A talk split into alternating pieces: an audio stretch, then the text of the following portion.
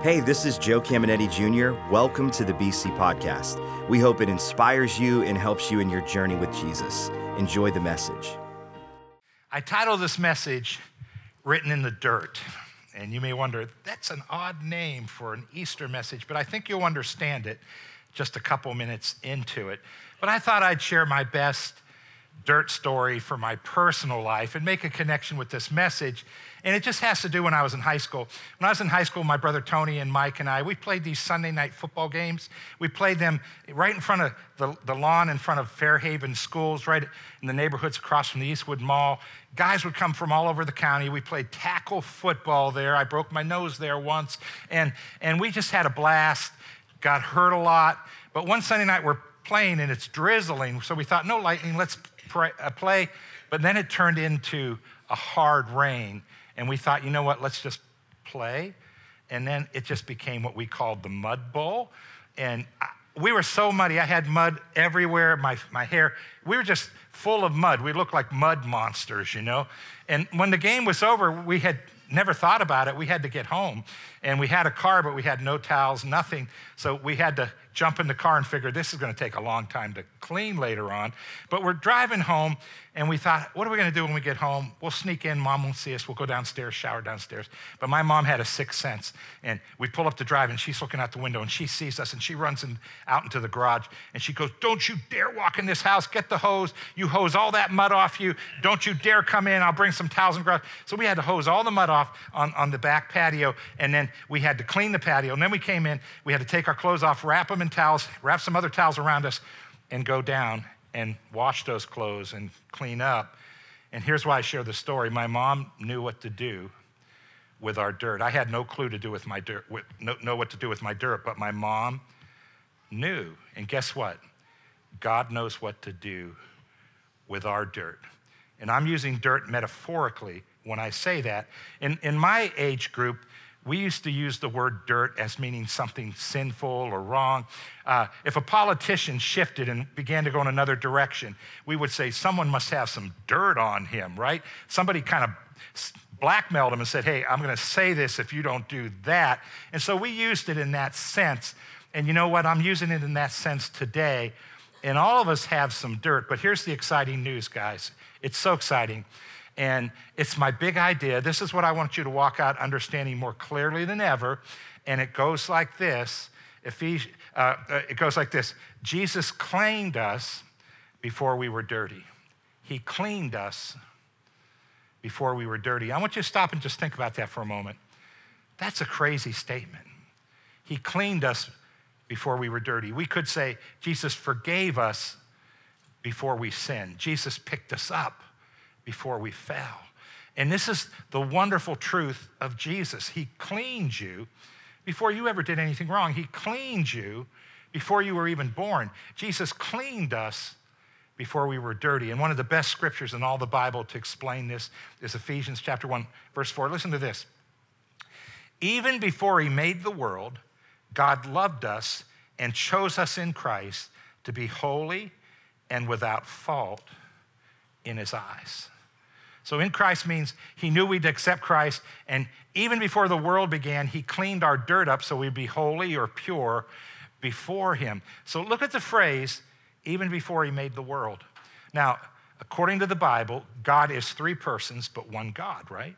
I can't figure that out in my head, and I'll be honest with you, no theologian can. If we could figure it out, then he wouldn't be God. I don't want to serve a God that I can figure out. He, he's hard to figure out. So by faith, I just, I know he's God and I love him and I trust him. But there was God the Father, Jesus, God the Son, and the Holy Spirit. They're up in heaven before the world was ever made. Think about this. And God the Father said, I want to create human beings. I want them to be in our image but I don't want them to be robots. I want them to have a free will. So God's saying, I want to create a people that has a free will in our, in our image. And then Jesus, because God knows the beginning to the end, Jesus says, Father, you know they're going to sin and you know when they're going to do it because God sees everything. And, and Jesus said, I'll tell you what, Dad, I will go down to the earth, take on a human body, and I will die for their sins. And all that was decided before God ever made the world, before man was ever created. Jesus cleaned us before we were dirty. Jesus is clean touching dirty and making it clean. It's absolutely amazing. So I want to share two Bible dirt stories that I really love. And here's the first one Jesus made us from dirt. Stop and think about that. He made us from dirt. And here's the Bible story Genesis 2 7. God formed man out of dirt from the ground, and he blew into his nostrils the breath of life. The man came alive, a living soul. Stop, stop and think about it.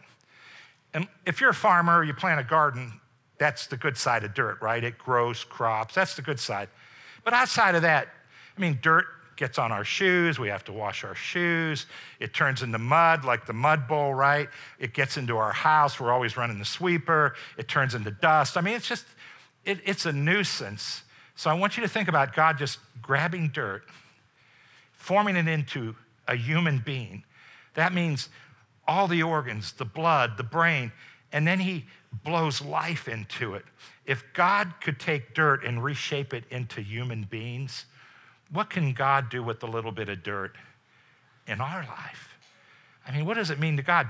Jesus cleaned us before we were dirty. Can He clean our lives up? Absolutely. Can He clean our failures up? Absolutely. Can He clean our sin up? Absolutely. Jesus cleaned us before we were dirty. God knows what to do with dirt. But here's my favorite story, and here's what it's about Jesus made a point in the dirt. There's a time when He wrote in the dirt. That's why I titled this Written in the Dirt, and he made an incredible point. Now, I, I want to, before I share the story, I want to just help you understand. Uh, there's two attitudes we can have as human beings we can have a religious attitude or a relational attitude. And I want to make sure you understand that religion can be a good thing. You know, if we say someone's religious because they love God, they go to church, they read their Bible, that's positive. So I'm not using it in that sense. When we say religion, it doesn't have to be bad. But there's a religious attitude that's in our culture, and we don't want to have that attitude. So I want to just show you the difference between the two, all right? Uh, religious attitude says, I messed up, dad is going to kill me. That's the story of my childhood. And mom would say, Wait till your dad comes home, wait till your dad comes home. I'm to tell your dad he's to get you. And then dad would come home and he'd kill us. And then mom would scream, Jim, Jim, don't kill him, don't kill him. We're like, It's your fault, woman. You started all this. And he didn't actually kill us, but you understand what was going on. There was some heavy discipline happening.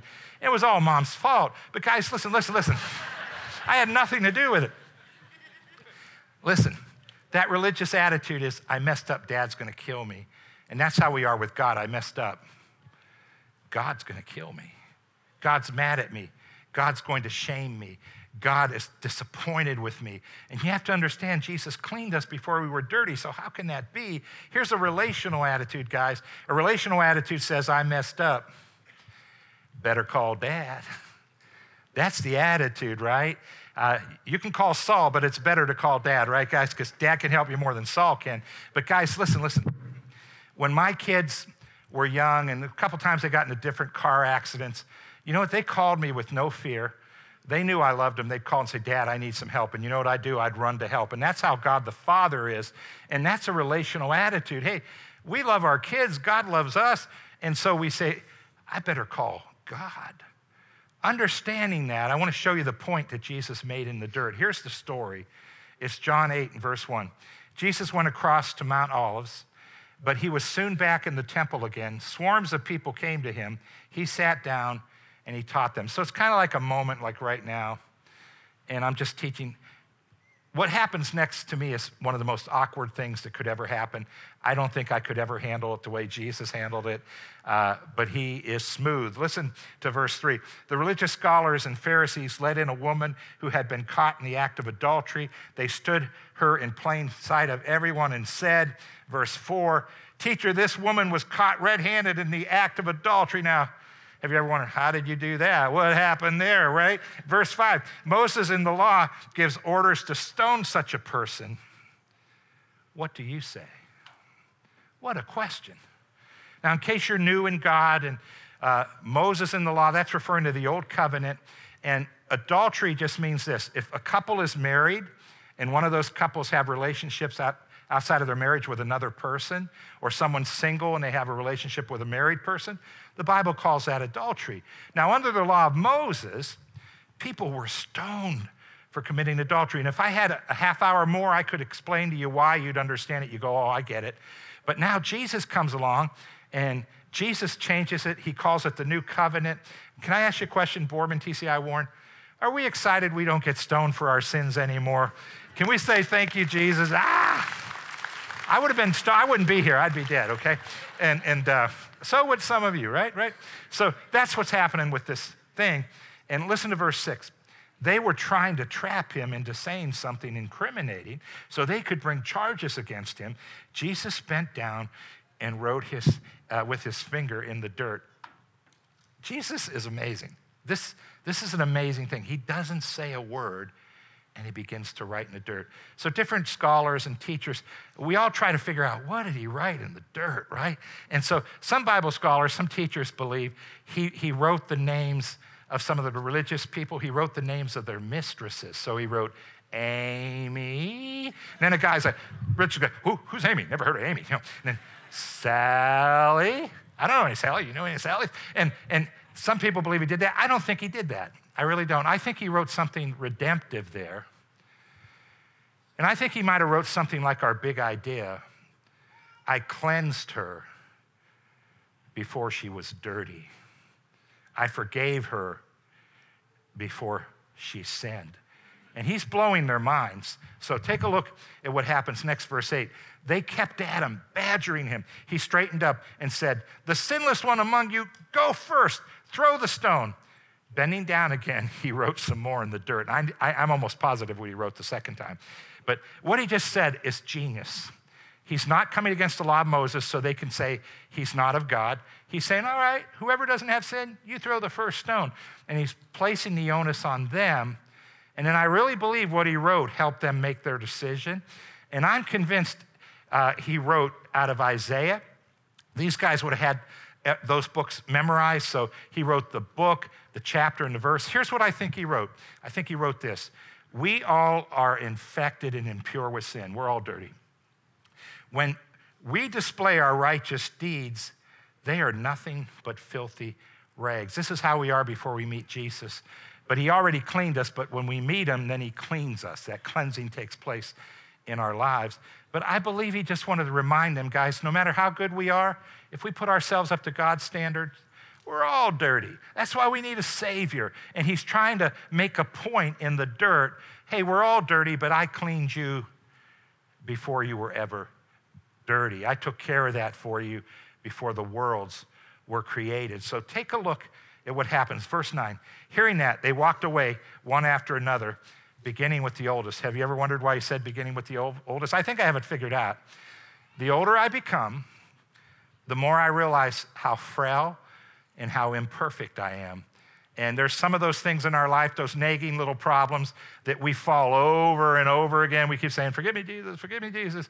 Like it's been 20 years, forgive me, Jesus. And, and, and so you just realize, hey, I'm not perfect. I have some sin. And then it goes on and says, The woman was left alone. She stood up and spoke, uh, he stood up and spoke to her. Woman, where are they? They, does no one condemn you? Verse 11 No one, Master. Neither do I, said Jesus. Go on your way. From now on, don't sin. Now, here's what's so cool about this Jesus didn't shame her. Jesus didn't condemn her. Did you notice he said, I don't condemn you? Jesus didn't point at her sin and say, How dare you? How could you do that? Why did you do that? Do you realize that's not right? He didn't do that. He doesn't do that when you fall, when you mess up, when you sin. Why? Because Jesus cleaned us before we were dirty. I mean, he knows we have issues, right? So he already took care of that. Why would he condemn her? He doesn't want to put your nose in your mess and rub it in there. So he doesn't do that. But what does he say to her? He says, Go and sin no more. What's he saying? He's saying to her, don't look at your problem, look to the answer. And for all of us Christians, you know, we accept Jesus, he cleanses us, and where freedom really begins to come out is when we make a decision, we're going to follow him. And here's what Jesus wants to do. You ready? Jesus wants to turn your dirt into destiny. And that's what he does with every single one of us. God has a destiny for you. And if you wallow looking at your dirt, you'll never fulfill your destiny. He wants to turn your dirt into destiny. And I thought this scripture would be fun to read. Listen to Jeremiah chapter 1, verse 5.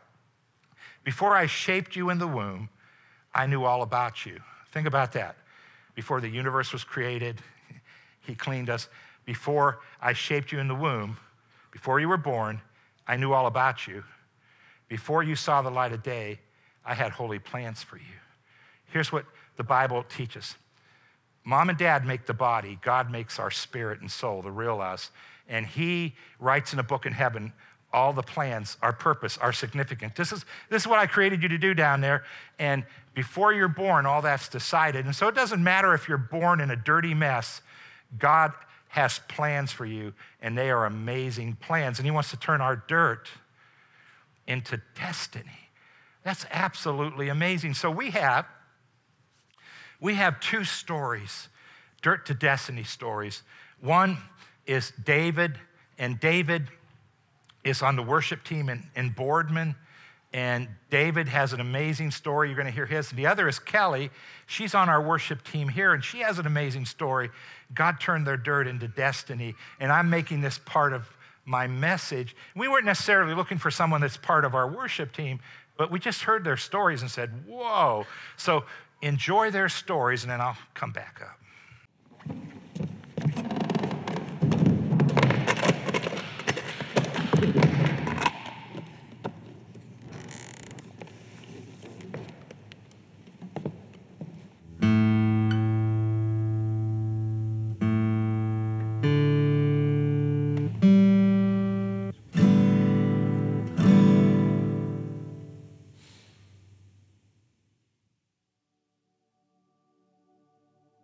From the very beginning, music was a huge part of my life. So when your dad's a worship leader, you find yourself at church a lot, and a lot of good came from that, which I really enjoyed. Um, but during that same season, our church began to go through transitions. At that time, I was struggling with things personally, and I felt like I really had nobody to turn to. It was almost like a disconnect from church. I started driving and I didn't have to like ride with my parents to go to church. It wasn't like something that I had to do, it was an option. It was a choice. So I stopped going to church altogether. Growing up, I saw God as a punisher church was just never really a big part of my life. I didn't necessarily put a lot of God into attending church, I guess you could say. But for some reason, every night I would find myself praying to God, but it was never about a connection with Him. I had met an older guy and I would run away from home repeatedly. When I was running, there was freedom to do whatever I felt I wanted to do. Life was one big party. No school, no rules, no adults telling me what to do, when to do it, how to do it, no one dictating anything. It was just, let's do what we want. We're free. I was mean, I was hateful, and I would fight. And I wasn't afraid to fight. Probably the third time I ran away from home that I ended up in uh, juvie. And I was about 16 years old. And I found out that I was pregnant. I listened to people tell me, Your life's over.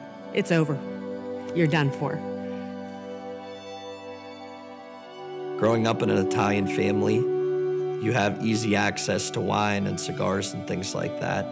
But I found myself developing a taste for it. Because I was so familiar with alcohol, I would go to local convenience stores and I would find myself walking out with whatever I wanted at 16 years old. Shortly after that, I met this girl in her early 20s, and that began a vicious cycle of drugs, sex, and alcohol. I just couldn't control it.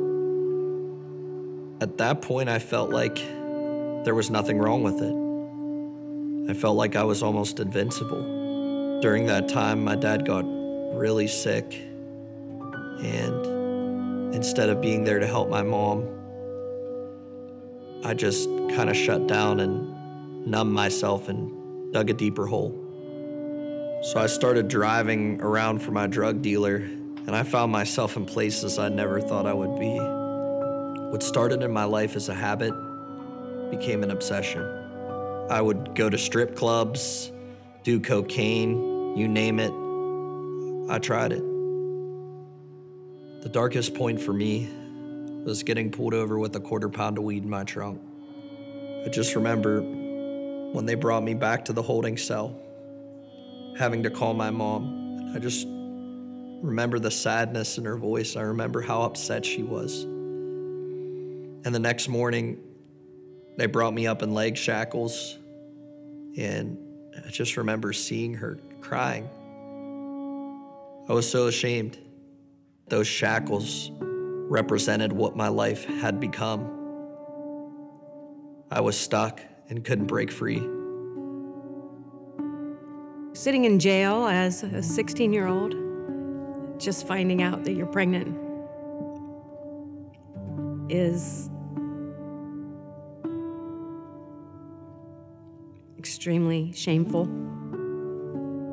embarrassing, because all of those freedoms that I had been searching for my entire life were gone. My family was devastated. At that point, I felt I had no other choice but to get married and run away. There was cheating, there was fighting, there was never a marriage that God intended. That was never there. I knew that I needed to change the way that my story was going. And I knew that the only way that I could do that was to reconnect with my family. And as I decided to pick up the pieces of my life and put my life back together, my ex husband decided that I was not going to have a life without him. So my ex husband saw an individual walking me to my car one night after work and thought that there was obviously something going on and that he was going to confront me and my friend. I remember standing in my living room and seeing the gun come out of his pocket. Shot me four times, and then he shot my friend and killed him. I remember lying there thinking, it can't end this way. This, this can't be it. I walked out of that hospital in nine days with a bullet in my spine, with a severed renal artery. I should have bled to death within 10 minutes, and I lived for two and a half hours before they took me into surgery, and I had no idea why.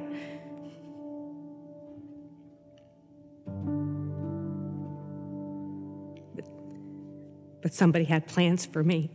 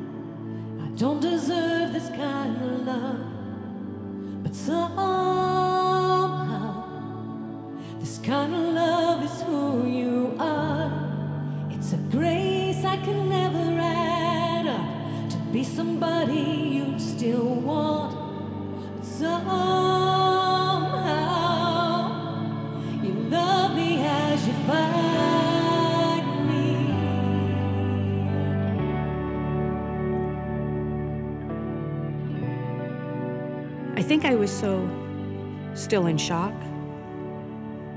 after surgery and being in the hospital. I couldn't understand why I was still there. I don't know that I thought much of God during that time. I do remember that I still prayed every night, and I did teach my daughter to pray every night. So we had been home about a year. I had finished school and was working, and a friend of mine introduced me to my husband. And he had children of his own, and I had Lindsay with me. And together we formed a blended family. By the grace of God, I was delivered out of that trial and given a second chance. I knew I needed to make a change and surround myself with positive people. So I asked the Vericalis if I could stay with them um, for a couple months, and they welcomed me into their home like I was family. I would attend church every now and then with some friends, but it was nothing that I felt a desire to pursue. I was living my life, playing music, trying to do the right thing, but always finding myself in situations that led me to not do the right thing. Church wasn't even really on my radar. I hadn't been there in a very long time. And that night, I just remember the Vericalis asking if I wanted to go to Believers Church to see Michael Francis speak. And I said yes. He was a former mob boss whose life had been dramatically changed by Jesus. And there was just something about that that really resonated with me. Walking into this church for the first time, I felt so welcome. Everybody came up, greeted me. It just was like a really warm atmosphere. Um, and then I just remember the worship team starting to play. I think when I walked into Believers Church and heard the music the first time, It just overtook me with so many emotions. it wasn't just a place, it was something that had a life of its own. It was a place that I belonged. In that moment, I knew that I was supposed to be there. And at the end, Pastor Joe came up and asked us to pray a prayer with him. And I just remember raising my hand and receiving a Bible and feeling so free. I finally felt like I was home. It was a process, it didn't happen overnight, but I knew God was dealing with things on my heart that I really needed to give up. The void I was trying to fill with relationships and drugs and alcohol was filled with God now. I felt free. So I started getting to church every week and I was surrounding myself with positive people and making relationships with people that were allowing me to have a deeper relationship with God. I think it was baby steps. It wasn't like this light bulb moment that went off. It was just something that I just walked, decided to walk into. I had to make that first decision, and I fail every day, and I still struggle every day. But this time I know that the struggle is going to be worth it.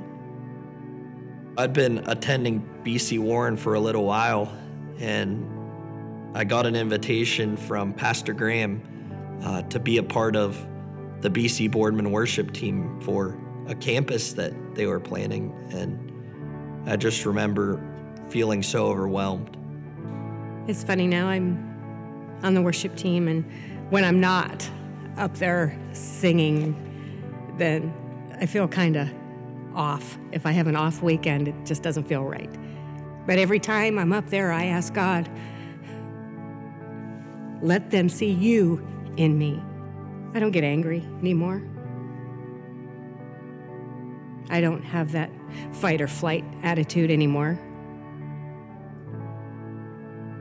It's amazing how God works sometimes.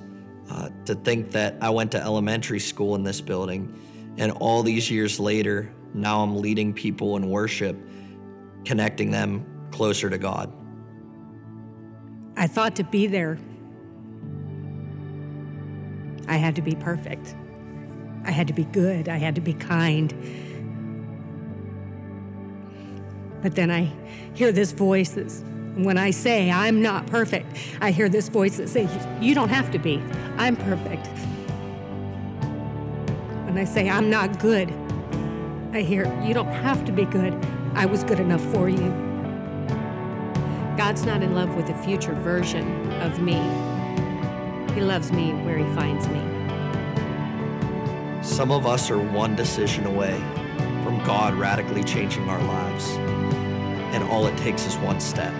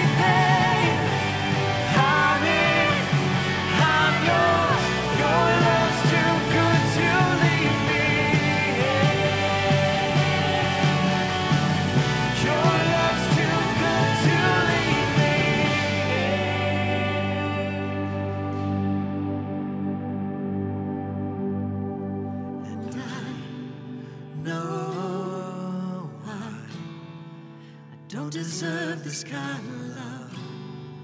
Somehow, this kind of love is who you are. It's a grace I can never add up to be somebody you'd still want. Somehow, you love me as you find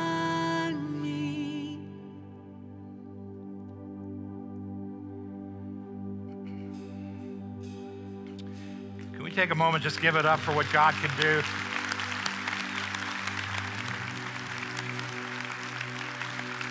You, you know what's so cool? What's so cool about that story is God doesn't want to leave any of us where we're at. He wants to take us all to this place of freedom. And maybe you're here today and this is your day of destiny, the day when you actually give your heart to Jesus. And so, right now, I'm not asking you to join our church. I'm not asking you if you grew up in church. I'm not asking you any of those questions. You might have walked in today not even being sure if God exists. You might have walked in today uh, believing in God, but you never actually gave your heart to Jesus. And I just want to take a moment and, and I want to give God an opportunity to reach out and open up your heart, whoever you might be. You know, on Good Friday, we celebrated that Jesus died for the sins of the whole world. He was buried. Today, we're celebrating God raised him up out of the grave. He's alive. It's absolutely amazing. And here's what Jesus said He said, I am the way, the truth, and the life. The way to the Father is through me. He said, Anyone who calls on my name, I will save them. He said, If you believe in me, I will give you eternal life. And it's the most incredible news. The Bible calls it good news. And here's what I'm asking I'm asking, can you remember a day in your life where from your heart you said, Jesus, I believe you're the Savior, and I make a decision today to follow you. I grew up in church and I didn't do that until I was older. And there was that day when God just opened up my eyes. And maybe that's your day. God wants to turn your dirt into destiny. It's an amazing time. So I'd like to pray. Can we close our eyes, bow our heads, just pray for a moment? Father, I thank you for every single person in this room. And I thank you for what only you can do in all of our lives as God. So heads are bowed, eyes are closed. If you're here, you say, Hey, I'm ready to believe. I'm ready to pray. I'm ready to call on his name. Would you repeat this prayer with me? If you mean it from your heart, a miracle will happen. Can the rest of us, every one of us in this room, TCI too, can, can you help them? Can we say this prayer with them? And just say this after me. Say, Father God, I realize I was born a sinner. And this day, I look to Jesus. Jesus, thank you for dying for the sins of the entire world and my sins too. This day, I call on your name. I believe that you're the Son of God, that you died for my sins, that God raised you up out of the grave. I accept you as my Savior and make a decision to follow you this day. Amen. Hope you enjoyed today's podcast. There are a couple things I'd love for you to do. Be sure to subscribe, rate, and review this podcast. That helps us spread the word and impact more people. You can also help us see others connected to God by investing today at believers.cc/give. And if you want updates on all things Believers Church, check out believers.cc or follow us at A City Connected on Twitter and Instagram or search Believers the Connecting Place on Facebook. The best way to connect with BC is live and in person at one of our weekend worship experiences. We have locations in Boardman and Warren, and you can get the service times and plan your visit at believers.cc. Thanks for tuning in to the BC Podcast.